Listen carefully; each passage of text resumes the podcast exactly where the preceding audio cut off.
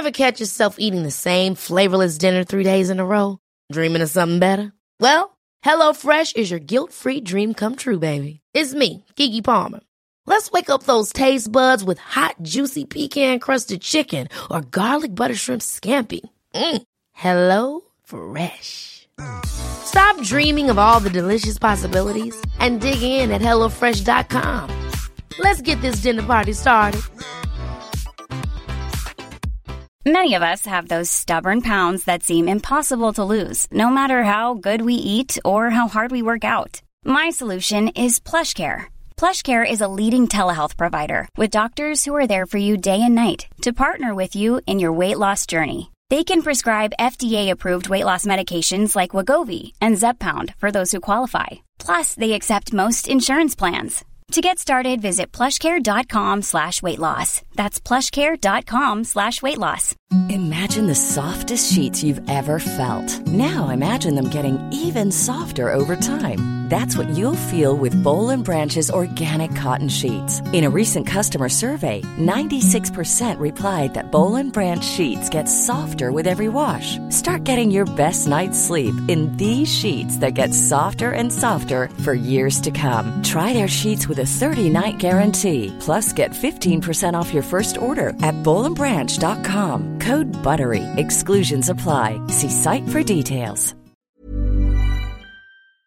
Celebrate this July 4th with a special presentation of A Capital Fourth. Join your host Vanessa Williams with performances from Sea to Shining Sea, starring Jimmy Buffett, Gladys Knight, Alan Jackson, Cynthia Erivo, Pentatonix, Renee Fleming, Train, Jennifer Nettles, Mickey Guyton, Jimmy Allen, Ali E. Cravalho, Laura Osnes, Ali Stroker, and the greatest live fireworks display in the USA. It's A Capital Fourth, sponsored by the Boeing Company and American Airlines. Sunday, July 4th, 8 7 Central, only on PBS.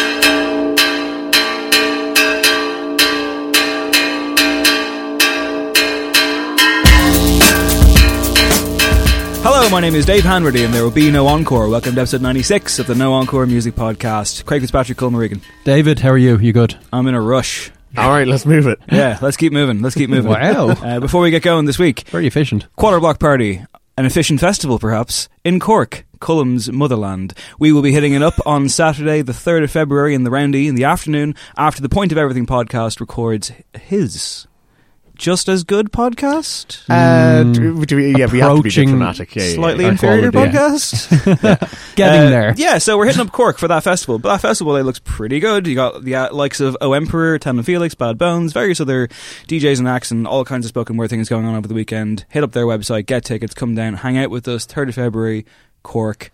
I've said it again.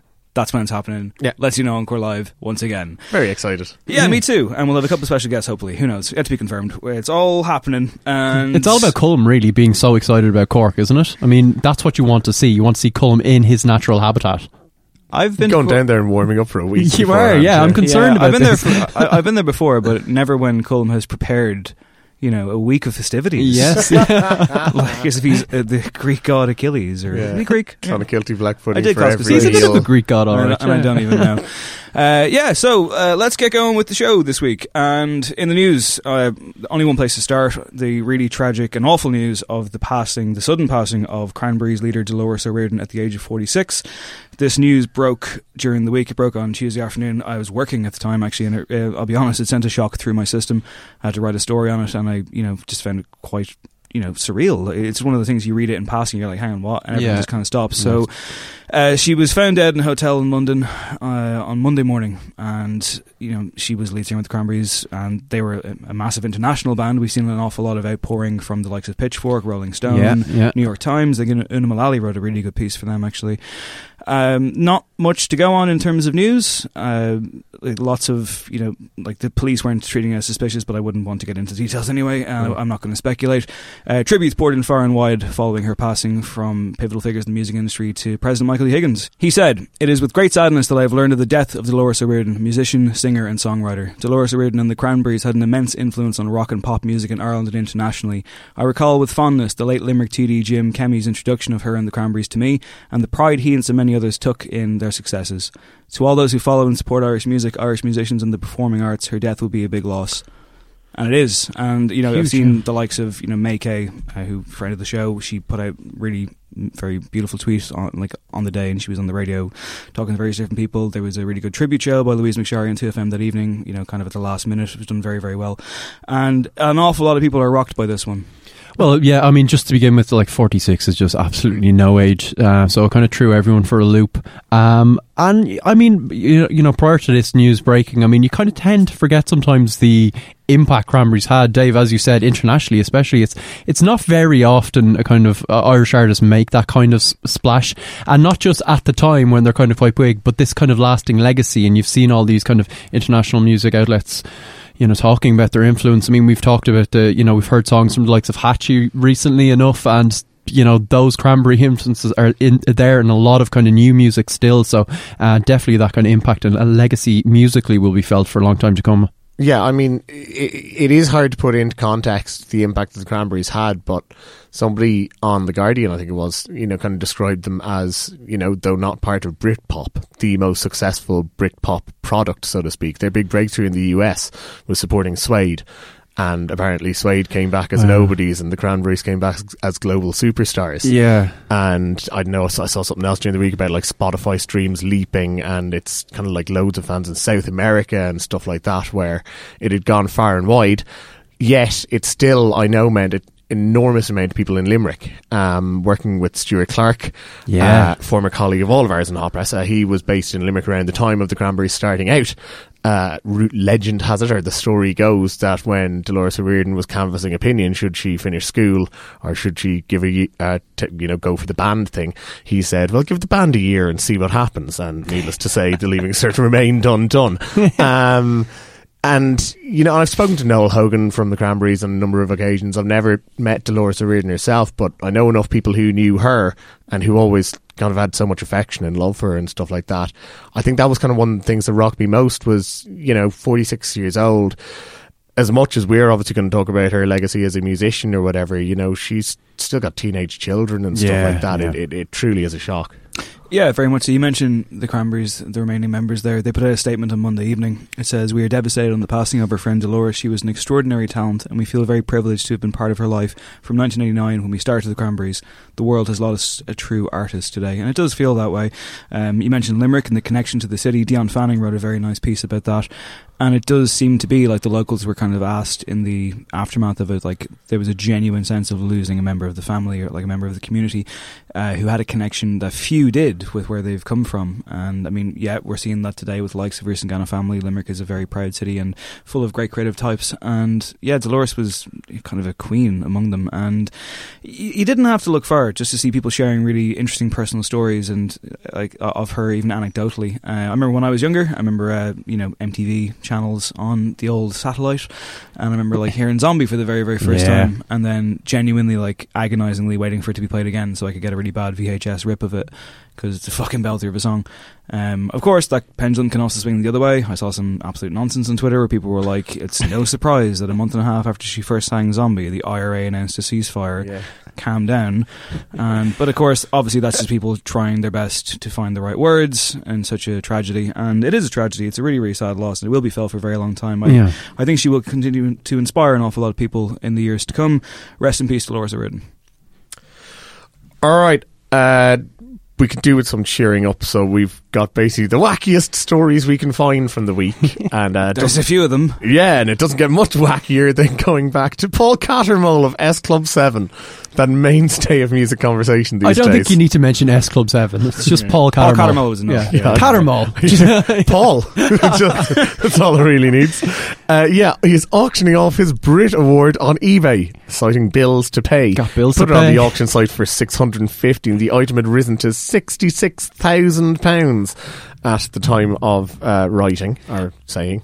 yeah. Um, like, that, that can't be real, right?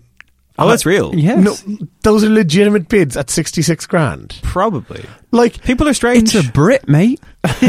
from Paul Cattermole. yeah, but like, hang on. This is the thing, right? It like there's at least six other identical ones out there for S Club 7's Best Newcomer Award. I like how matter of fact he is as well. He's like Cattermole describes the award as having signs of age, and he also offers a meet and greet with whoever wins the auction. That I mean, that's where your including, money's going. including a photo shoot. Distance, Distance depending. depending. He's not Distance flying depending, anywhere. yeah, yeah. Uh, it's time to let the past be the past. He said philosophically. I love that. I, I like the inclusion of signs of age. It's just like whoever buys it for like 66 grand gets it, and it's just like, wait a minute, there's a scratch on this. It's ruined. It's time Take to it let the past be the past is like straight out of a Bret Easton Ellis novel. Like, I'm pretty sure there's a line in Rules of Attraction where it's like, I'm looking forward to letting go of the past and looking forward to the future. Can you ever see Paul Easton writing a story about an ex-member of S Club 7 selling his probably Brit not because he's rather fixated on what he does write about over and over and over again. But I, yeah, he's, he's got some great books.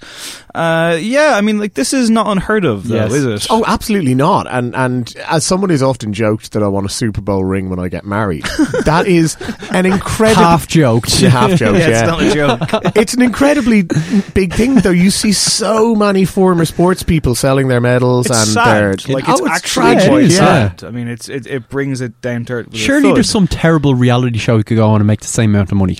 He was the first. He he left. Remember, he like he made them turn into S Yeah. Club. Yeah, yeah. And he started a metal band that went nowhere. really? I never A heard a single band? song. That was the reason he allegedly that he wanted to start some Rage Against the Machine style band, and what a shock, it didn't work. But you can understand why he would want to Rage Against the Machine because S Club Seven are yet another high profile example of a manufactured band being completely ripped off by the Yeah. Puppet Masters. Uh, according to former member Hannah Spearritt, each of them earned only six hundred grand over the four years of their most successful period, despite generating millions of You sales. see, now this is the problem with splitting it seven ways as well, though, isn't it? More than if, seven. they'd, Club if, if they'd had a nice four-person band, that gives them over a million each. There was also stories of like Simon Cowell going into a recording session and like picking up a triangle and just hitting it so he'd get money. He'd You're get- joking. No, I'm serious. So he'd get mechanical royalties. So he's like in the credits of like. yeah, My God, that is absolutely disgraceful. I, I'd expect more from Simon you Cowell. can't trust. Yeah, if you can't trust a Pop Svengali who was operating uh, around the late '90s, early 2000s, who can you trust? Well, you mentioned wacky stories, and there's still a few more. There is. Uh, give me a name, I guess, and we'll just pick one at random. How Kid about Rock. Oh, fine. Okay, Kid Rock back in the news. Uh, not running for Senate, by the way. I'm not sure if we gave that update before. Yeah, it we turns did. out, turns out it was just album promotion chatter. Uh, Kid Rock's upcoming US tour is no longer called The Greatest Show on Earth because a lawsuit has come uh, against him from longtime owners of the Ringling Brothers and Barnum and Bailey Circus over the right to use that trademark tagline. Uh, while I firmly believe that I am entitled under my First Amendment to name my tour after my song, Rock said in a declaration submitted to the court earlier this week, I have changed the tour name because I do not want this lawsuit to distract me or my fans from focusing on what is important my music. Now hold on, he can't really believe that. Not the music's the most important. thing. Not a chance. As well, though, I love. He, it feels like he's actually had a strop here, and they've said, "Listen, you can't call it the greatest show on earth. What are you going to call it?" And he goes, "Fucking the American Rock and Roll Tour. I don't even care anymore." That does sound like more like a Kid Rock kind of tour, doesn't it? Though the American Rock and Roll Tour. Oh, it absolutely does. Yeah, but it just sounds like he's just stopped putting effort in anymore. If he can't have his first choice, he's just not trying. Speaking of Kid Rock, though, uh, earlier in the week when I was at a loss for something to listen to, I was like, I wonder if Apple Music have any decent new metal playlists. And I dialed one up, and Bawitdaba by Kid Rock is on there, right?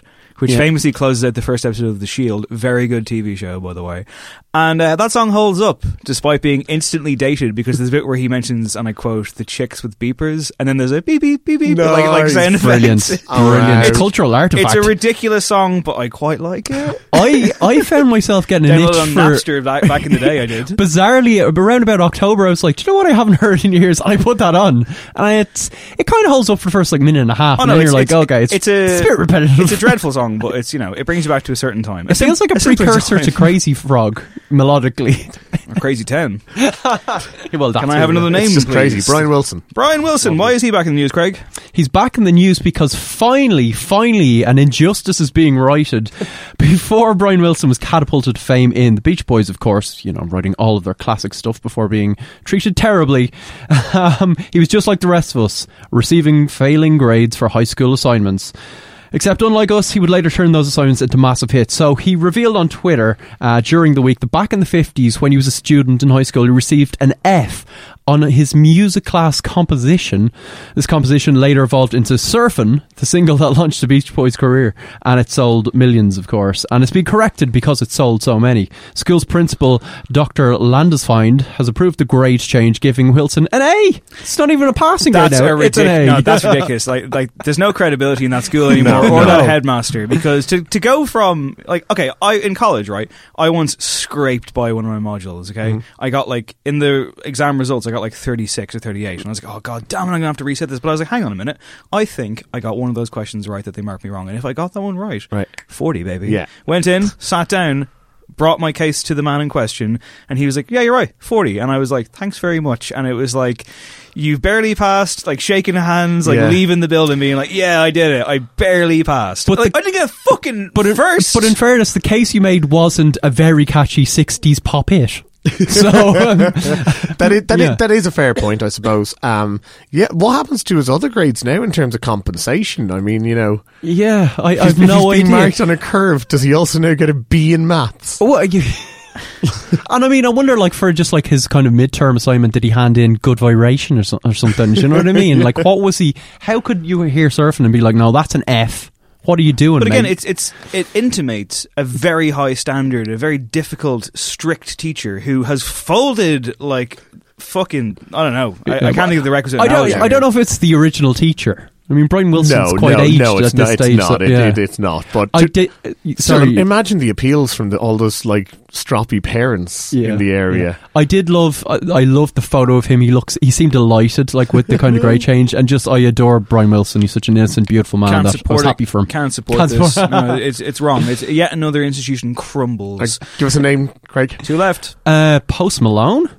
okay, the White Iverson star has taken part in a lot of different hobbies and activities in his life, some of which we can't comment on for legal reasons. But his most recent venture might be the spookiest of all, Colm.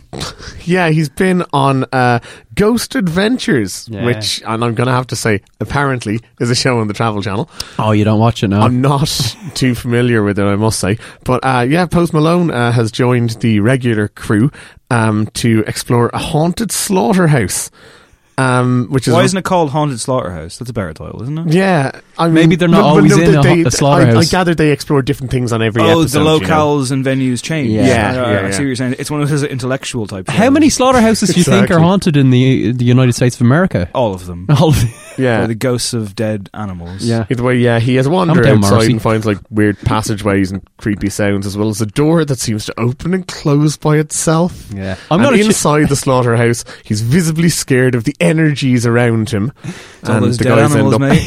the guys end up finding serious paranormal activity. I guarantee- I serious, guarantee you, I yeah. I'm tell gonna you. watch this. I'm a sucker for the first of all these kind of paranormal shows. Are you? Are you? Especially when they get a celebrity on who's just terrified. Yeah, yeah, yeah. Oh, Most Haunted when they did like their live Halloween shows.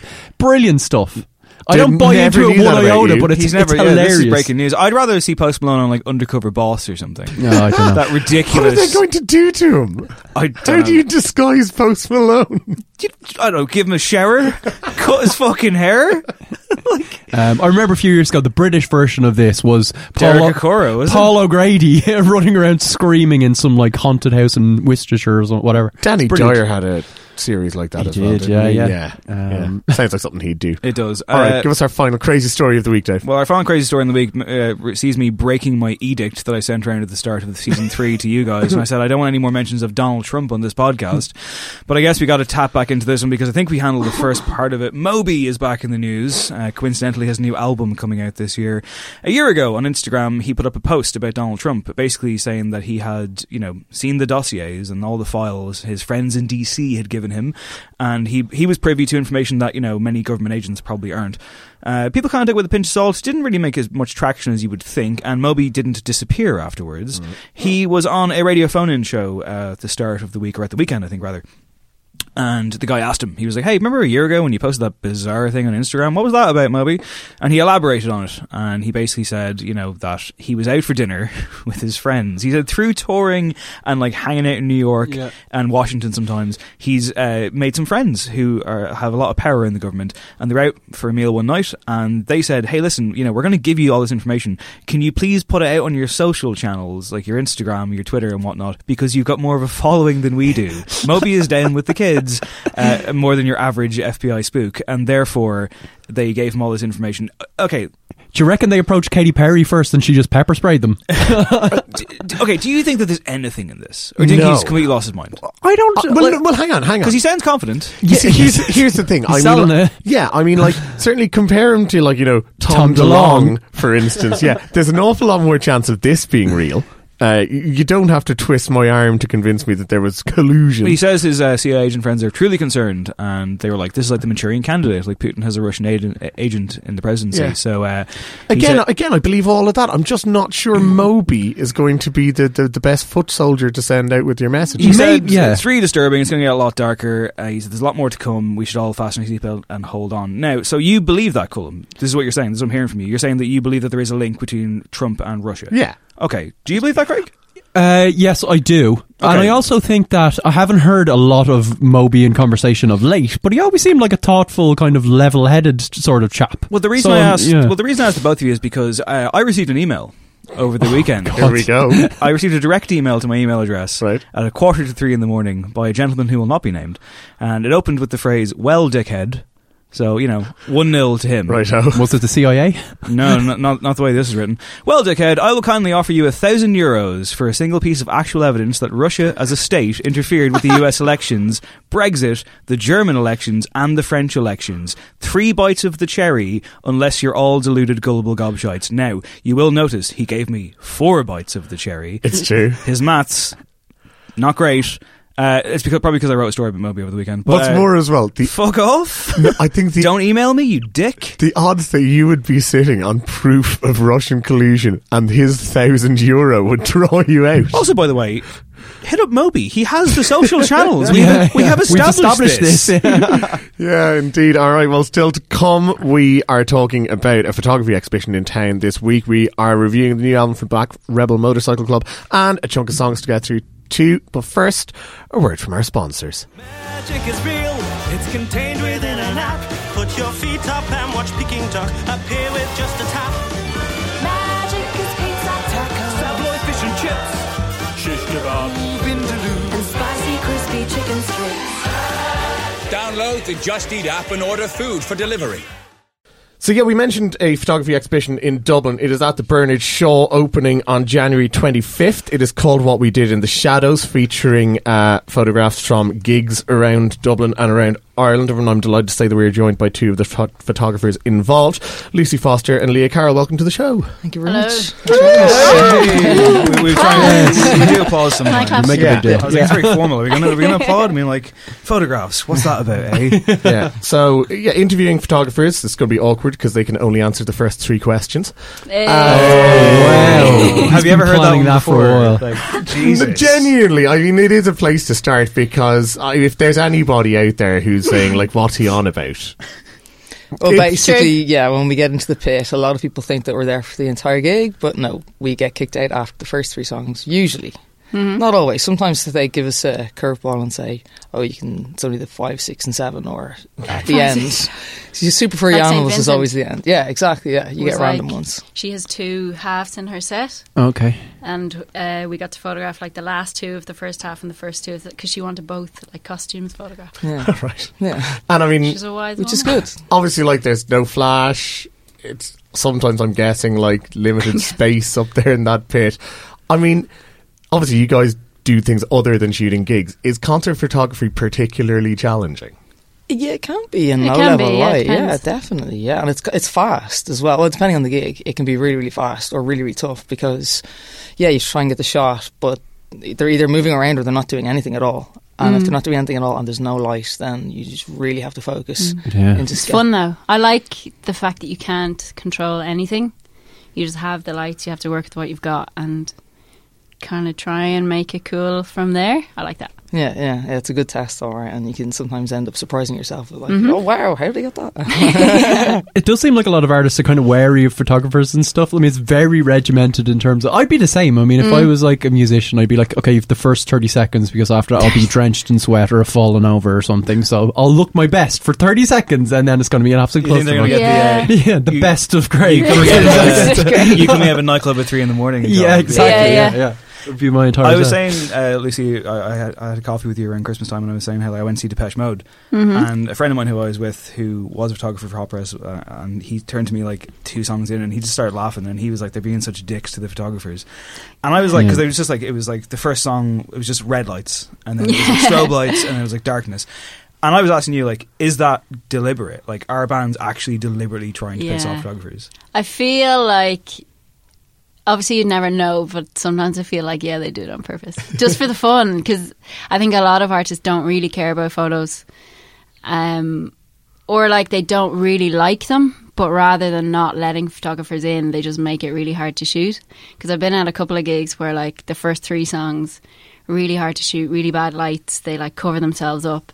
And the three songs are over, we leave the pit, and it just like lights up and it's beautiful. and you're standing there looking at it. Yeah, you and you're just like, cry. "Ah, damn it." You really want to cry. But I've noticed as well, though, like I, I kind of feel it from the other side with the bands. They must be really nervous. Like some of them must be super nervous, and they don't Yeah. always Yeah, get I over think that. that's the thing too. So I can't imagine anything worse than having your most nervous moments being photographed because that's Yeah. that's you walk out on stage and you're trying to get everything right and you're trying to make sure that you know is everyone playing great? Am I going to remember the words of my whatever I'm playing? And then you've got people with these massive lenses staring at you. Mm. You know, like bazookas. You know, if you get it wrong, we're going to really you know. But um, I, so I can kind of see it from both sides. Some bands are great; they really get into it. They, they, they, Mhm. they, they're amazing. They give us the shot, and then they go off and they do the thing. But they've done it a lot. I think that they're relaxed. Whereas other bands, I remember shooting Beach House, and the lead singer just like put her hand up in front of the mic, so you you could either shoot the mic or her Yes. hands. and there was a bulb, and that was it. There was like there was no lights, there was nothing. They didn't want it, but if you don't want it, maybe don't don't just say no Yeah. photographers at all. Uh, So, I mean, getting positive, what have been the best experiences? What have been the moments where you're like, oh, geez, I just got the best kind of moment or I captured something really special? Hmm. Is there any artists that are just particularly visually, like, really, like, you already know going in, this is going to be exciting, this is, they're putting in the effort? Because it's interesting, I mean, we, Dave, you're kind of slagging me off recently where we're talking about the enemy, talking about, like, the new rock revolution, the editor, the ex editor being like, we won't have anyone on the cover doesn't have great hair and great shoes. Yeah, and you're yeah. kind of saying, oh, Craig, you'd be into that. But I meant, I, I meant that it is kind of an important part of like Yeah, being an artist, like that whole kind of Image, visual yeah, side yeah. of things Yeah, in terms sure. of getting people into it, creating this own persona and universe. And I think the best artists kind of understand that. Yeah. Well, I suppose someone selling like you mentioned Saint Vincent, Mm. Yeah, like, put so much best at effort into that her amazing. aesthetic and stuff. I Yeah. assume someone like that is a dream for you. Yeah, Yeah. exactly. And then yeah, people, you know, even if they just have nice lights, It just makes a huge difference. Seriously, even if Yeah. they're just wearing a white t-shirt, black jeans, and the lights are stunning, you've no idea the, the imagery we can get from that and how we make them look good. Even though they, they could be standing there fairly basic. Say if the lads aren't really into dressing up, happy days. If there's there's great lighting, if you've Yeah, got it, yeah. the, Mm. the lighting We, uh, technicians are fifty percent of the gig. Like for us, That's from our what we had. Sean Adams, who's the editor of Drowned Sound, Mm. uh, has been for the last seventeen years, and or eighteen years rather now, and he also does the socials for Six Music. He was over for Hard Working Class Heroes there, and we went to a bunch of the gigs, and he was blown away by Bad Bones, who's obviously a very visual artist, as you know, and also Alicia, who I know you shot uh, profiles for Lucy. Mm-hmm. But he was making the point that like simply her having like these pink lights on stage, these kind Yeah. of fluorescent lights, and also her name in like big kind of Mhm. like Mm. professional letters in the background. It's a world of difference. Like it's a small for thing, sure. but he was Yeah. saying how surprised he was and how even like back in like you know in London there can be a lot of bands who have nothing. They just get on a stage and there's no attention to detail for visuals. But I guess it must be like someone like Leisha seems to have even like yeah, her, she's her big into vi- aesthetic visual, like just yeah, yeah. figured out completely. Yeah. Um, I guess there was a debate this week on Twitter. Um, I saw Roz Madigan of Golden Plec. He put up a thing where he was like saying how like you know how bands don't like their music being stolen, and he was like, yeah, but it's the same for photographers. Mm. Um, has that been something you've had to kind of deal with a lot of? Just being like, hey, With photographs being stolen. that's my photo. What the fuck? yeah. Not so much anymore, but there are still. And She's I got think, bouncers now though, so she sure. takes them with her on her shoot. Yeah. She doesn't I have to people come across like the the bad internet guy. looking so. for my photos. Yeah. Um, I think the bigger the artist, the less it happens. Obviously, because I think they're working with people who know what's okay and what's not. Yeah. I notice sometimes with smaller acts, they I'll see on Twitter they're using one of my photos as a press photo, which It's a bit but I- frustrating. yeah, but I, like, uh, I It probably comes from a kind of have to know naive stance as battle. opposed to just, but it's a photo of me. It's like, yeah, Yeah. it's not your kind of creative, you know, content. and I think yeah, it's not kind of meant in any bad way, Yeah. but it's just. Yeah. And I think yeah, like and usually, if you kind of go, "Oh, shout out, any chance?" Mm. They're kind of, "Oh, wow, so sorry, totally forgot." Like, and that, that's that's totally fine. Like, it's Yeah. good. Going back It to gig, depends. gig photography for a second, like because obviously we review gigs, Mhm. and you know certainly going there and writing reviews was our bread and butter for years. But we'd always maintained that you know the best sort of gig review wouldn't just be a factual report of what happened. It would kind of bring in fine tone and atmosphere and all Yeah, the rest, yeah. but also personal experience and historical context and stuff like that. In the same way, does capturing a photo at a gig go beyond sort of like just what's in the frame? Do you try to bring in some of those other elements as much as possible? Absolutely, definitely, yeah. Yeah, so, say if you've shot an artist maybe a few times and within the same tour, it's kind of Mm. going to look the same because they're just bringing the same show on the road. But um, you'll definitely try and get something different out of it. Um, and sometimes they're really helpful as well. They'll try and mix up what they're doing on the stage, or they'll they'll they'll like lean into the photographers and they'll give you something. Mm. They'll they'll try and make that look a Mm. little bit different, which is great. Um, but yeah, you do. Yeah, you've got once once you know what you're doing and once you know what the lighting situation is, you definitely try and go. All right, I've got time to think about this a little Mm. bit. They're going to be over here next, so I'll go stand over here before the rest of the crew are elbowing Yeah. me out of the way. But I think that's as well. You know, if you're in the pit shooting from the front of the stage with like ten other people, you have to find your way to make your photos be different to everybody else's. Sure, get something they won't. Yeah, so it's kind of, you know, and I think that's where we differ in, you know, we're all pretty much shooting from the same spot, but what you kind of see as a good moment to capture, a good expression is where people's photos start to look different. So I think, yeah, for me, trying to get like the atmosphere out of it is the biggest thing. Right. Yeah.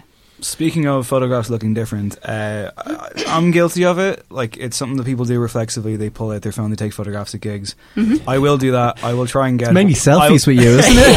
I'm having the best time. yeah, yeah, I'm periscoping an intimate like uh, singer songwriter. Like, what up? Got those puppy dogs. You see Yeah. that though, you see that. Have you ever been at a gig and someone is FaceTiming someone else in? That's horrible. And because they're holding their phone up in the air, if you're behind them, you can just see that person sitting at home like. Fucking hell.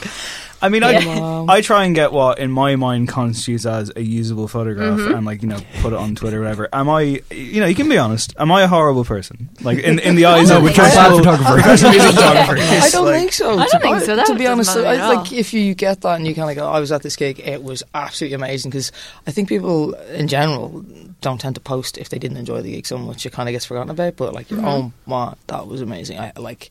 I, you know, you just have, and it's something to go along with the gigs of memory. But if you're the type of person who's just standing there doing burst photos in your phone, like, Yeah. Or filming it like on like yeah, for, like for entire songs On an like, iPad, especially, is the worst. Oh, I love that. Stop. I think it's so funny. Fucking Christ. Like standing there I with love a that. tray. um, So, I mean, you, you mentioned kind of bringing back memories of good gigs. Tell us about uh, what people can expect at the Bernard Shaw.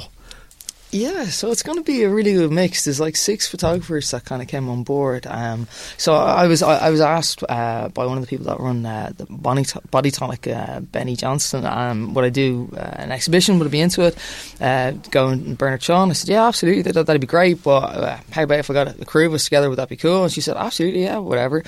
And um, so I got onto a few people that I kind of end up bumping into in pits uh, quite a good bit. And I said, and they all got back to me and they all said yes, which I was quite surprised about. I was uh, delighted as well, which is good. Uh, and so, um, yeah, it just kind of built from there and everybody got really excited about it. And um, yeah, so it's it's it's going to run from uh, next, it's a Thursday, the Mhm. 26th, isn't it? Yeah, until February 21st. So um, yeah, the launch uh, is going to happen and there's going to be lots of people there are. I think we've sent out all the press mailers. and It's gotta be a big deal. it's deal. Gonna be It's a gotta be a really great. big deal. There's going to be lots of people standing there with their phones. Doing it. Bring oh, your Just what you want. I mean, that is the thing. It's nice just kind of not seeing just images on your, you know, your small kind of phone screen or True, whatever. yeah. It's kind of that. That's kind of one of the reasons I still buy music magazines. It's more for the photography than the oh, writing. Oh, I you say as a music journalist. Yeah, it's true though. I like that's why I used to buy Q because you get great shots of people. and stuff. What a hero you are. I am. Yeah. Was it much of a headache picking like the the shots to go into this? Yes. Like, there was. Definitely. okay. I, I like, asked a lot of people for help. Yeah.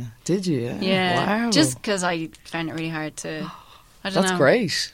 That's kind of cool that you're just like, I like all my babies. Don't make No, me, it's not don't even. make me It's not choose. that at all. Don't make me yeah. choose. More just, I don't know, trying to be objective. Yeah. And representative of yourself or No, not necessarily. no? I suppose because Okay. he could well, but be. maybe I don't know. Because you, you, He could be like, oh, that was a really difficult shot to get, but it might Yeah, have I been think the you're you know swayed by, like, aesthetically, knowing yeah. or the like experience even just if behind you it for enjoy you. the Yeah. but maybe it's not a good photograph. Yeah, so yeah, I just tried to. yeah, that's killer. people. Actually, that's a really and to one. keep it like varied as well. I tried to. is it kind of like that thing, you know, like I guess with any creative work, really, and we always talk about it on this show with songs and with albums. Once you put it out there, it's not yours anymore. Although, I guess with you guys, it is with a copyright. You know. if, anyone, if, if anyone's Nice listening, yeah, if anyone's listening, by the way, do not rip off any of the photographs from any of the photographers at this exhibition, which we're very much looking forward to. By the New way, press photos. Yeah, we indeed. Uh, it runs from uh, next week, January 25th until 21st of February at the Bernard Shaw. Best of luck to you guys. Thank you you very so much. Uh, Lucy Foster, Leah Carroll, thanks for joining us. Thanks, guys. Thanks for having great. us. best of luck. Just a reminder that What We Did in the Shadows opens at the Bernard Shaw on the 25th of January and runs until the 21st of February, so get on down. Now, it's time for our album of the week. Colm mentioned it already, it's The Boys, Black Rebel Motorcycle Club. Their new album is called Wrong Creatures. Let's have a taste of that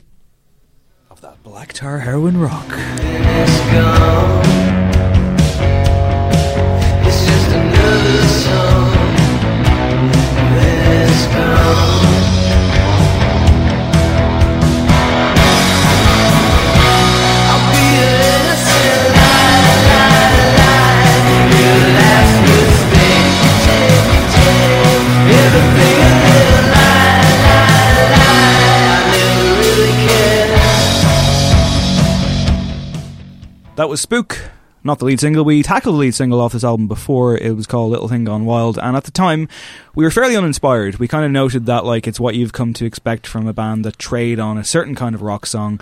Uh, I noted that I reviewed their previous album, Spectre at the Feast for Hot Press, back in 2013, I think it was, and I quite liked it. I didn't love it. It was fine. It has some standout moments, but overall, it was quite a languid, sprawling affair. But I thought that that was interesting. And we wondered if they were going back to basics and if they were just going to give us an album of rock belters. And I would say Little Thing Gone Wild actually stands out as a bit of an outlier Yeah. on an album that is quite sprawling and quite languid. Does it work As an album as a whole, in I general? mean, I suppose you know, we're here to find the out. thing is that, like, yeah, they kind of tend to turn out the reliable. To be Yeah, fair, yeah. and and I suppose when they actually, you know, rely on their sort of constants, you know, a nice stomping beat or a ear-catching riff, then it's fine. It, it appears on this record though that they try to go into some sort of atmospheric, moody kind of bills. That's when it starts to fall down for me. Yeah, I mean, it's definitely a more kind of simmering, um, you know, low pressure album. There's not, as Dave said, those like kind of immediate rockers here. Um, it's it's languid and sprawling to like the nth degree for this band, but it kind of works for me because they're confident in what they're doing. Um, is it too long? Sure. Do they give too much time to kind of jammy grooves that are interesting but maybe not for four minutes? Yes, they do. But I think when they're firing on all cylinders, they do latch on to kind of interesting moments. Uh, they're extremely good players and they kind of know their terrain really, really well. So it's kind of hard to like pick faults in what they're actually doing whilst also acknowledging the stuff that they're not doing, which is anything particularly original. Um, I do think the pacing is a bit too, I mean, there's not a huge amount of variation. Um, and in previous, like I, I like this approach. I like this kind of uh, the swampy thing they get into. I can imagine a lot of these kind of songs, you know, soundtracking uh, some True Detective style show. It's it, like it's it works really well as kind of atmospheric background stuff for me. But I think the thing for them, it's like they're on their eighth album at this stage. Um, This marks 20 years of the band. it's as well. crazy, really, and they're still mining the influences they were mining in you know 2001 when the debut album came out. Um, the bands that they were copying then have either broken up or they were already retired 20 years and are now back and releasing new music at this stage. So it's a really interesting one. Um, I do think.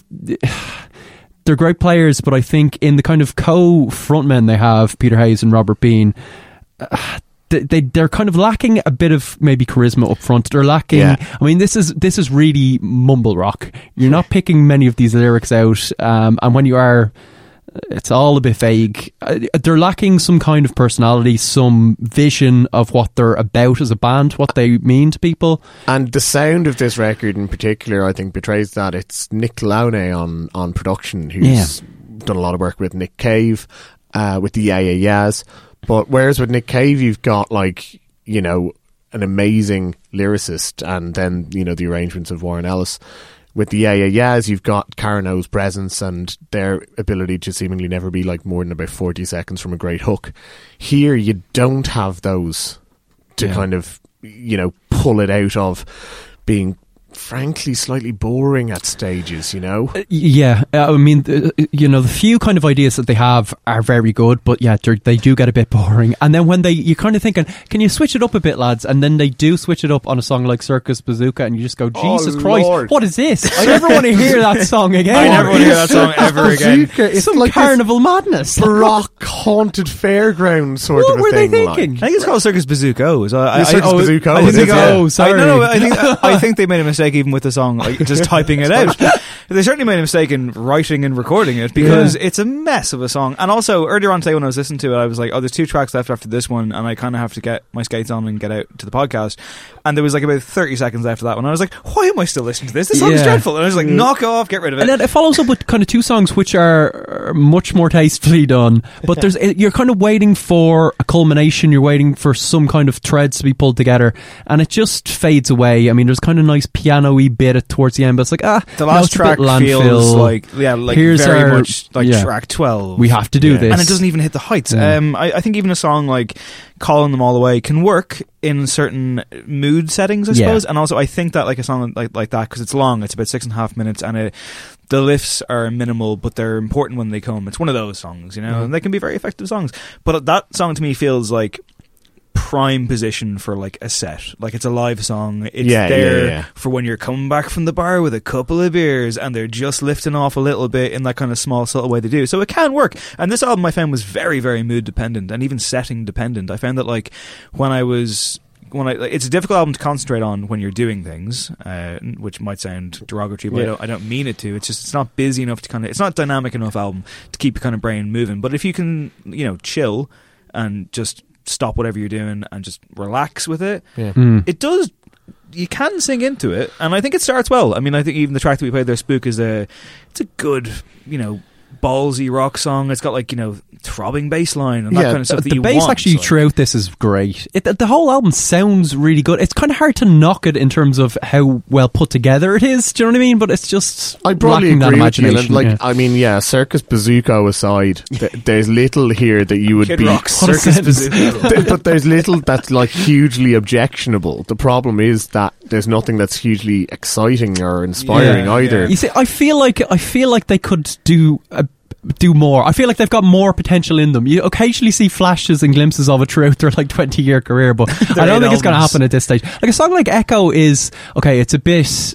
It's a bit kind of Oh, if somebody generic. told me that was thing. Embrace's comeback single, I would have been like, Well, I okay, was, I'd I was going to say it's a bit kind of like New U2, except it would have been the best album on the New U2 uh, album. yeah. They can kind of do those songs Yeah, like right. Ninth Configuration feels like one of the strongest hands in this album. Even even though that still takes three minutes and the kind of stadiumy rock wig out before you're just like, okay, there's it's some come great, together. There's now. some great guitar on that. Whether it sounds like it's it's a bit like Champagne Supernova or something, and Yeah. some people that will like don't like Champagne Supernova will be like, oh, okay, this is an I album I'm think- going to avoid now. I think the fact that like when you get to Little Thing Gone Wild, nine tracks into an hour long album, and it's actually really welcome when it comes along, Yeah. is an example of probably the best way of summing up an album that doesn't have enough moments like that, and also could have had stronger moments than it. Because you know that song we heard in Songs of the Week, it was like. Uh, you know, don't really care, not great, not really going to go back to it, but I was like, oh yeah, cool when it came along. Not just because of the familiarity, but because it was a sea change. Yeah. Like, and you're waiting a long time to get there. So, I mean, this feels like the definition, uh, the definition of for the fans. I assumed that when this album would come along, it'd be a gentleman's three out of five. It'd be a six out of ten, and that's exactly what it is. yeah. There's no harm here, but there's. I mean, I don't understand how someone could like embrace this album. This is exactly it to such a degree to be like, this is amazing. If if somebody throws this on in a car, I'm not going to insist they turn it off. But Yes.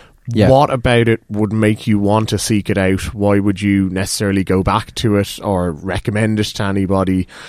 I don't know. It's it's it's grand for what it is, but what it is is fairly uninspiring. I'm going straight down the middle, five out of ten.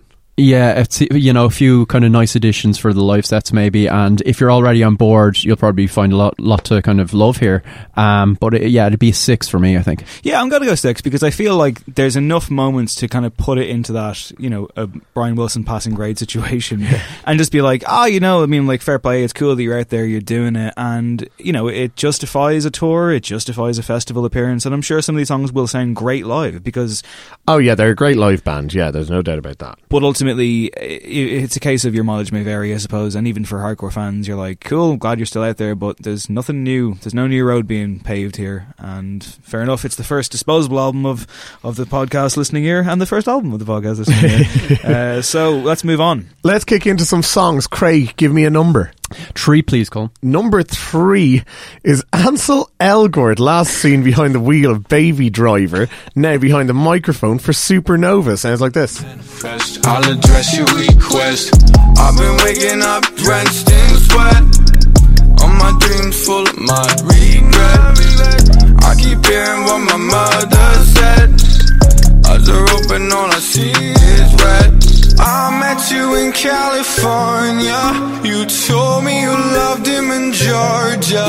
Your heart's in the ground, frozen over. My heart's in the sky, supernova. I met you in California. You told me you loved Yeah, perhaps an unlikely starting point for the songs of the week. Uh, Dave, we know how you feel about that film. I'll remind you. sucks. Yeah. succinct. Yeah, That- I've managed to remember that. Okay, how about the single then? Well, how do you feel about that? We had a lot of songs to choose from Yeah. this week. I was mm. keeping the Spotify playlist going from as early as last weekend, and there was like about 11 or 12 or 13 in them when we finally whittled it down. And I straight away said, I want Ansel Elgort in there, his Star Wars name and all, because I quite like this song. I think he's doing a better Justin Timberlake than Justin Timberlake is doing right now, at least on the 2 a.m. walk home after having a fight with your girlfriend front. Uh, there's enough arrogance here and there's enough kind of dark swagger to it, and it's very, very well produced. It's not a world beater, but it's good, and I like it. It is really well produced, and I like his voice as well. Too too many times you end up with kind of like breathy, whispery vocals. It was nice to hear somebody actually singing a strong, low register in a track like this. I thought it was good. Um, like the lyrics are tosh. Like, I've been going through phases. Oh no, there, there's one. Uh, it's the start of the second verse, isn't it? Um, look overhead at the stars and the ocean. First of all, what? Foggy emotions, moments, erosion. This supernova could cause a commotion. Ananese lawyers are going to be on the phone. I mean, listen, I'll tell you what. I mean, like he said that he actually wrote all the lyrics in the same recording session. Uh, it shows. Um, He's but Kanye West. and nobody, and like, and he, he, how dare you even make that joke? He also falls into the trap of look how serious I am. I'm fucking swearing. Yeah. Um, but like I say, this is good. I actually really enjoyed this. Um, I think it's unfair to say that he's doing a better Justin Timberlake than Justin Timberlake is doing a Justin Timberlake at the moment because I don't know what Justin Timberlake is doing, but it's certainly not a Justin Timberlake at the moment.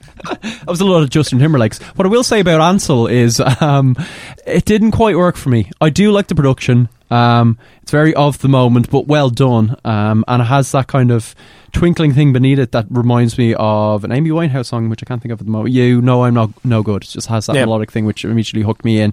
It's his vocals that actually don't quite work for me. Um, the I've been making up drenched in sweat line makes me cringe just because it sounds horrible.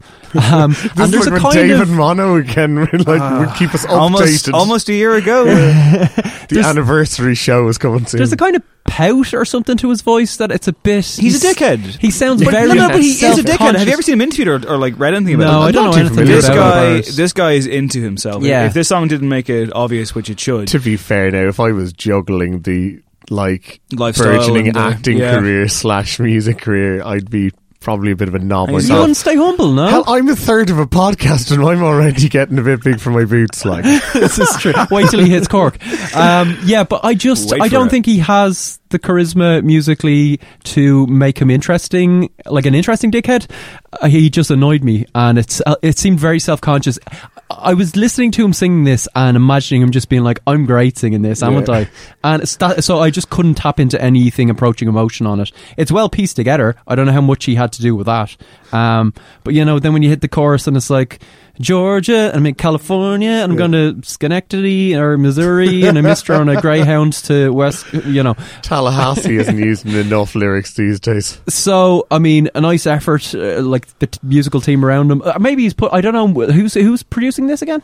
Do we know? We we're not sure. I haven't looked Into I don't it. know. I don't know what kind of input he has. I haven't looked the into it because the song itself is skin deep and surface level. Yeah, and yeah, yeah. that's fine for me. I enjoyed it for what it was. It's not. you were gonna- surprised by like, oh shit! Actually, this is a kind of genuine song just- that I could. Yeah. I think it's a strong three out of five. Yeah. Um. He he. Unlike Baby Driver. he for, he. I just didn't buy it from his performance, but okay. a nice production. Okay. Okay. Colm number. Uh, number two, please. Alrighty then. Karen O is back and she's brought Michael Kiwanuka along for the ride. This song is called Yo My Saint. You're my saint, you're my saint, you're my saint, you're my sensation. You're my saint, you're my saint, you're my saint, you're my sensation. You're my Set me saint, free you're my saint, you're my saint, you're my Way like smoke in a mirror. Disappear like smoke in a mirror. Disappear. Set free. So that song is for a fashion-based collaboration. The company is called Kenzo, and I'm aware of them because I used to work with a gentleman by the name of Q, who liked to make it fashion on the regular, much like Cole Regan. And I believe he once went to a sale in H&M not so long ago and spent a shit ton of money on ridiculous-looking clothes, but of course he can pull it off because he's a lovely boy from Waterford with sartorial style. So as songs for tie-ins go, I think this is quite strong. And as a matter of fact, the more I listened to it, the more I thought, if Quentin Tarantino ever gets around to Kill Bill Volume 3, this is the opening credit music. Big time, absolutely, yeah. And you can tell, I think, in, like my main uh, complaint with this song would be that it sounds a bit jumping about a little bit. And of course, it's made for a video where it's dropped in in different scenes. So of course, when you stitch it together, it's not going to flow quite as well. But you have two compelling voices, and Karen O in particular is fantastic on this. Um, yeah, like you say, as fashion ad songs go, this is good. Yeah, like come on, a fashion hookup. I mean, it didn't augur well. Um, I really like this song actually, and I think it kind of holds together well in terms of its um stitching, if you will.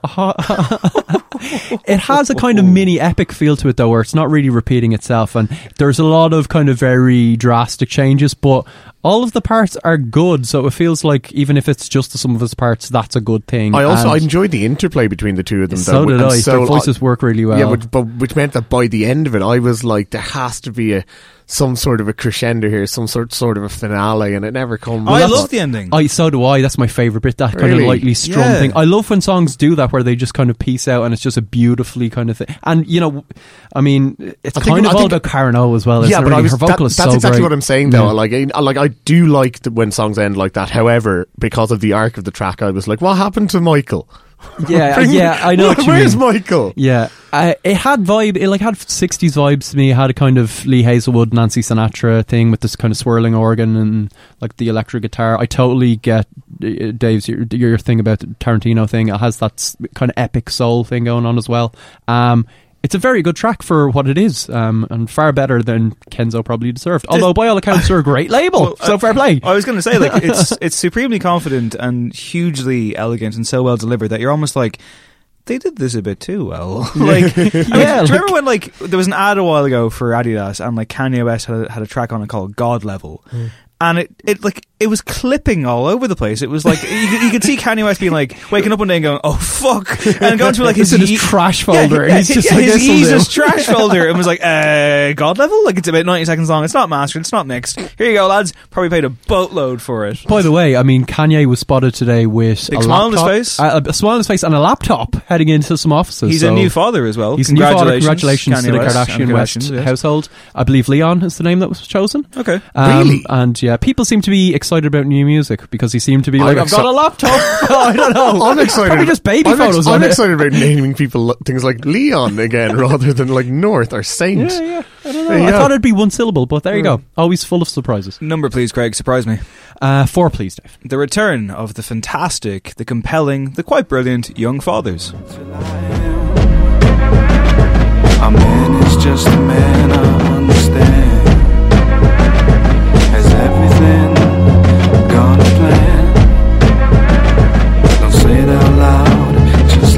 Dance.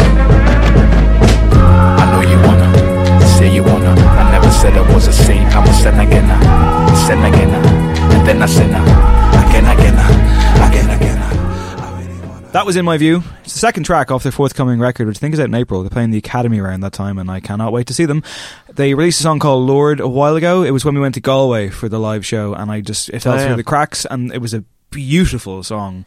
Uh, this one is a bit more upbeat and kind of moving parts, I suppose, but it it has that signature Young Fathers thing that they become so good at, managing to engage you on a physical level and really kind of strike at you. I think mentally as well. They, they're a very socially conscious band. They do it in a very interesting way, almost subtle sometimes and quite deceptive. There's no one really like them right now, is there? No, there isn't. Although at the same time, I would say that this new, softer, more balletic side of Young Fathers, I'm not sure I'm entirely down with Is it. it that softer though? I like it's quite a lot softer than some of what we've heard. Be- a lot of what we've heard before, I think. And I just I've always enjoyed their aggression. I think it ties into, like you say, their kind of social conscience extremely well. And this, while I'm not saying that it's bad, uh, yeah, I mean, I could go with a return to the old days. Yeah, I think um, the softer kind of execution does a disservice to kind of lyrical themes and um, the instrumental, which I think is great. I really love that uncertain kind of synth line that kind of puts you on edge. The you know the beat is great, the drums great. But I was kind of thinking these lyrics are very vanilla, particularly the chorus line, and I was kind of then on Genius, and I was like, oh, there's actually a bit more.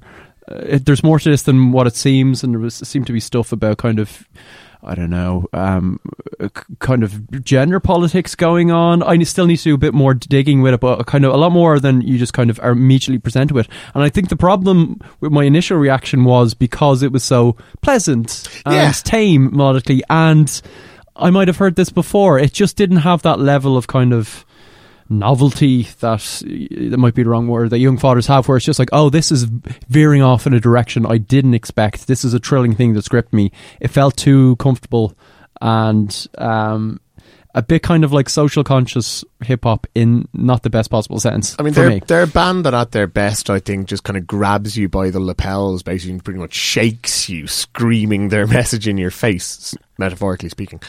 Um, it's thanks for clarification it's hard to see this song having that effect. I really enjoyed it. I actually really enjoyed this. I mean, like the tracks they had on the Trainspotting 2 soundtrack Mm. this time last year, also quite driven and choral, even.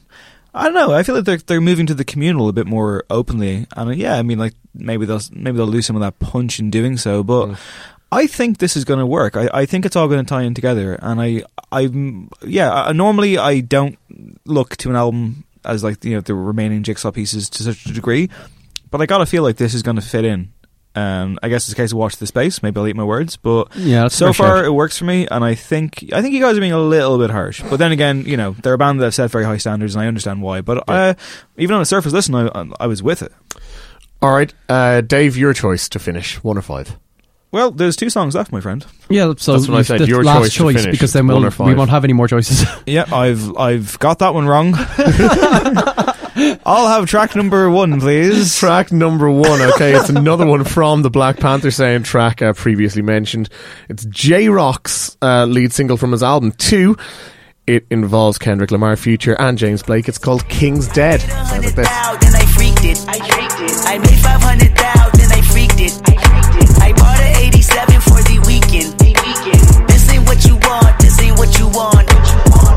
What you want. This ain't what you want. What you want? Red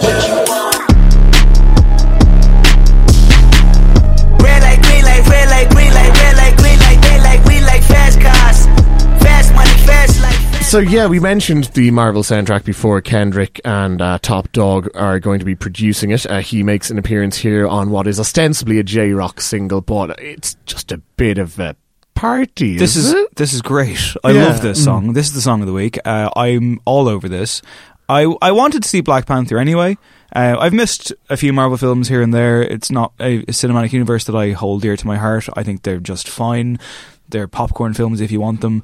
Uh, I've been looking forward to seeing Black Panther though. In general, the cast alone has drawn me to it. I'm really looking forward to seeing Michael B. Jordan play an over the top comic book villain. I think he's going to do a great job, and his character gets a shout out in this because how often does somebody actually throw out the name of the villain from the movie into the song? And not only is it not derailing, it's fucking great. Yeah. This song is all over the place, but it's fantastic. And on the strength of the two tracks alone, my ticket is bought for the movie anyway.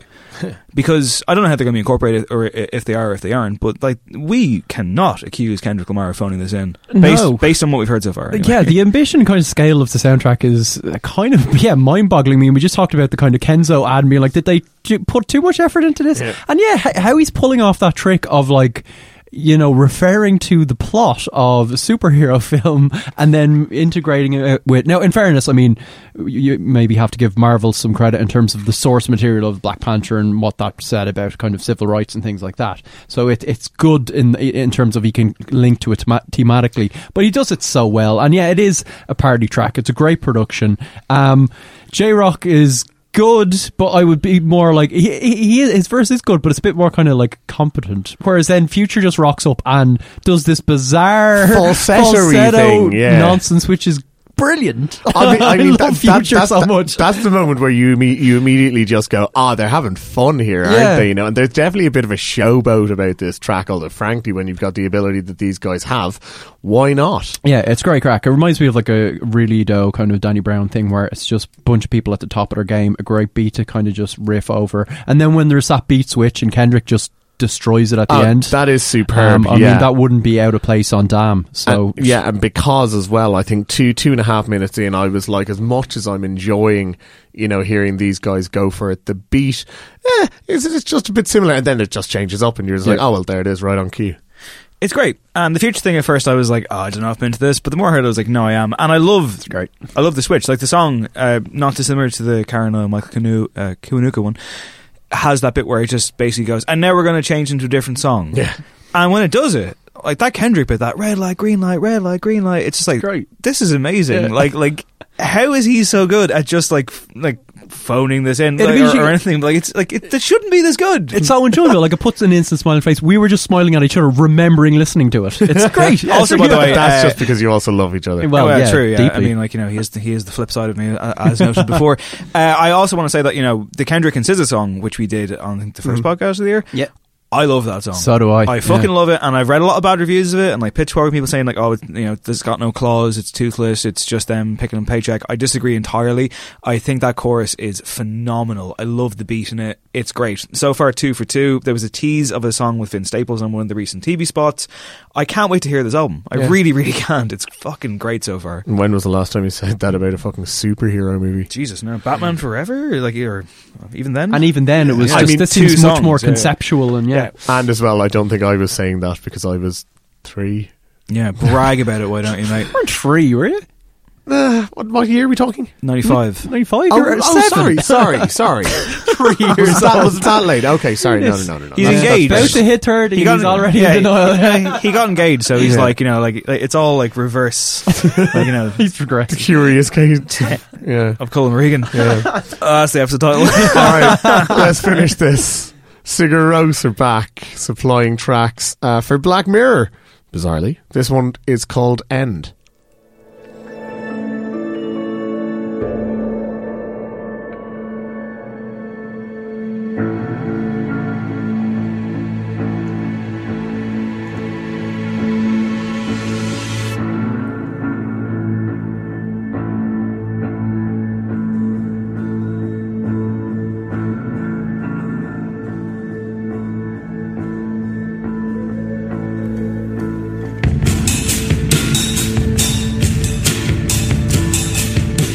Yeah, one of two songs that featured in one of the new episodes of Black Mirror, "Hang the DJ." you say bizarrely, but they were on Game of Thrones. I think Sigur Rós like have no problem being star fucked. They were on Oh, The yeah. Simpsons. Oh, they were. Yeah, they actually wrote music uh, like uh, especially for The Simpsons. Has as well, anybody but- seen this episode in question? I have. I have as well. Yeah. I haven't thought- seen it. I came away with my usual problem with Black Mirror in that it just isn't very good or interesting, and yet everyone thinks it's amazing, and it isn't. No, I enjoyed this episode. It is a um, just just a poor man San Junipero, really, isn't it? Very much so. And I, when I got to the ending, I was like, "That it?" Oh no, I liked the ending. To be fair, I wish. I guess the point I'm trying to get to here is that I actually wish I didn't hear this song through that because now I'll have that connected to it forever. And I didn't hate the episode or anything, or, or, but I just kind of felt like, yeah, no, it didn't do it for me. The show rarely works for me. I think it's just Twilight Zone for millennials. It's a smart show for dumb people. I'm not really into it. Sigur Rós, on the other hand, are a band that I've always quite liked and sometimes loved. With this track, I really enjoy it. I think it's really good. However, what I will say is it's pretty much a carbon copy of what Mogwai were doing with their last record. Yeah, To an extent, yeah. Uh, I do think when the drums arrive, it, it takes it to a different place. Uh, I like that contrast between the kind of lilting vocals and just the kind of harder edge thing, which they were doing a lot more of on the last album, which is like five years ago now, Kveikur. Um, this is more of the kind of atmospheric, pretty uh, Sigur Rós thing um, that people know and love, and I mean, maybe signaling. I know last year they were like, oh, we're back in the swimming pool, like their studios, like a converted swimming Yeah. pool, and we're recording stuff. It's been a long time. This to me bodes well. It is very like, well, this is for a TV show, um, much more so than the kind of the fashion line stuff and the the Marvel movie stuff. But it's still quite nice. I enjoyed it. yeah. I got strong reports from their kind of Christmas time gig in Iceland. Oh, uh, right. a cousin of mine was at it and said they were New very good kind of and a little bit of new material Okay. thrown in there as well. Great. Um, yeah, I like this. I mean, it, you know, it, it's kind of a slow and steady build, I suppose, until, like you say, it does sort of take off in the last 90 seconds or so. I mean, that's the nature of soundtracking work, really, isn't it? I mean, if you give in. Not if the- you're Kendrick Lamar, mate. well, this is true, yeah, but as well, you know, Should have got future on it. if you've got shitloads of like you know explosions and you know fight scenes and stuff, it's quite different. But if you go for the sort of dynamics that Sigur Rós or indeed Mogwai, as you uh, mentioned earlier, if you go for like their really dynamic material, it's just going to completely distract you from what's happening on screen. Yeah. So you understand why that happens, and so it's just a slightly dialed down version, I think, of what uh, we often get from Sigur Rós Yeah. until that last uh, kind of lift towards the end. Um, yeah, I enjoyed it. Maybe then I'm benefiting from having not seen the episode. Yeah, And It just sounds like a Sigur Rós track to me. That's the end of the songs of the week. And I guess it's almost the end of the show. Exactly. Anything else that we listened to this week? I listened to the Go Team album a couple of times, and I must say, um, I mean, you know, there's just something very like mid 2000s disposable about this band coming back now. I expected something of a bigger statement. It's just them doing the marching band brass section thing for 12 tracks or whatever it is, and like it's fine, it's entertaining, but there's nothing in it. Sure. I've also been listening to the new Franz Ferdinand album, which Oh, arrived in my very inbox yesterday, and uh, I too ready for a verdict. We'll do a full review in person, uh, on in front of these microphones rather uh, soon. In front of Franz Ferdinand. and uh, yeah, I will say so far it's engaging, and uh, I really appreciate the no encore ten track Beverly Rule being adhered to. Thank you very much, Alex Kapranos. They've always the been boys. great with that, though. I believe. They have. What you got? I've been listening to Jeff Rosenstock's new album, Post, which is maybe the best thing I've heard all year. Um, it's really words. good. I wasn't too aware of his stuff, but apparently he's a bit of a legendary figure in kind of more recent US punk. Uh, he's finally gone solo the last couple of years. Worry was a kind of big statement for him a couple of years ago. The album, this is the follow up. Um, it's even tighter. Uh, it's kind of doing political stuff, but in a very interesting way. Dave, I think actually, particularly you would love this. It's kind Okay. of h- hardcorey thing with great hooks, and if you're a fan of something like Weezer's Pinkerton, you'll love this. It's great. It's really good. I bizarrely disappeared a Warren down a Warren Zevon rabbit hole the other day. It's a good rabbit ho- It, hole to it fall was down, a fine yeah. rabbit hole to go down. Yeah, absolutely. Mi- uh, Mr. Bad Example is an amazing song, It isn't didn't, it? yeah. What a tune. I mean, it didn't help that I was laid up for much of the week, so I was just like, new music, no. Give, give, give me something old and warm and comfortable. Comfort. And yeah, he did the job. I also enjoyed when he was in Larry Sanders. And his whole thing was, I don't want to play Werewolves of London. I always play Werewolves of London. Can I play something else? And he gets fucked over once again and has to play Werewolves of London. uh, rest in peace, Warren Zevon. Yes. Uh, that's the show. My name is Dave Hanratty. This has been no encore. There will be no encore. And we mentioned earlier in the show the passing of Dolores O'Riordan. I figure the only appropriate tribute for exit music this week is to be a Cranberry song, and we will play Zombie to play us out. Thank you for listening to the show. Talk to you soon. And once again, rest in peace, Dolores O'Riordan.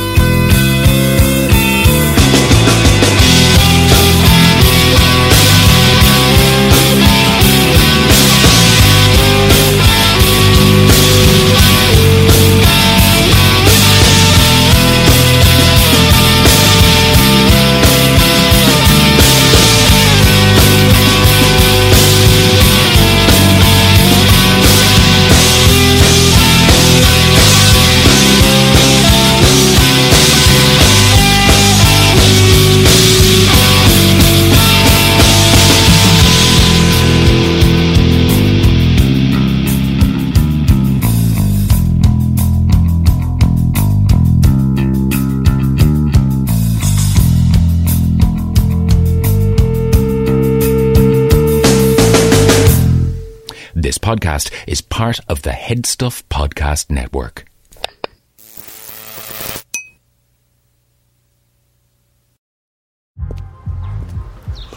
The only thing better than grinding all night for your side hustle is your roommate picking you up with Mickey D's breakfast. The perfect pickup deal. There's a deal for every morning at McDonald's. Right now, taste breakfast perfection when you get a warm and savory sausage McMuffin with egg for just $2.50. Price and participation may vary. Cannot be combined with combo meal.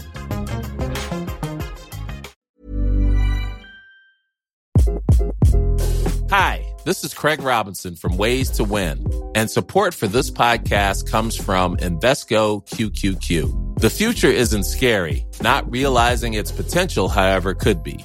Just like on the recruiting trail, I've seen potential come in many forms as a coach. Learn more at Invesco.com slash QQQ. Let's rethink possibility. Invesco Distributors, Inc. Even when we're on a budget, we still deserve nice things. Quince is a place to scoop up stunning high-end goods for 50 to 80% less than similar brands. They have buttery soft cashmere sweaters starting at $50, luxurious Italian leather bags, and so much more. Plus, Quince only works with factories that use safe, ethical, and responsible manufacturing.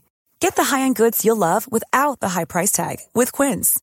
Go to quince.com slash style for free shipping and 365-day returns. Imagine the softest sheets you've ever felt. Now imagine them getting even softer over time. That's what you'll feel with Boll and Branch's organic cotton sheets. In a recent customer survey, 96% replied that Boll and Branch sheets get softer with every wash. Start getting your best night's sleep in these sheets that get softer and softer for years to come. Try their sheets with a 30-night guarantee. Plus, get 15% off your first order at bollandbranch.com. Code BUTTERY. Exclusions apply. See site for details.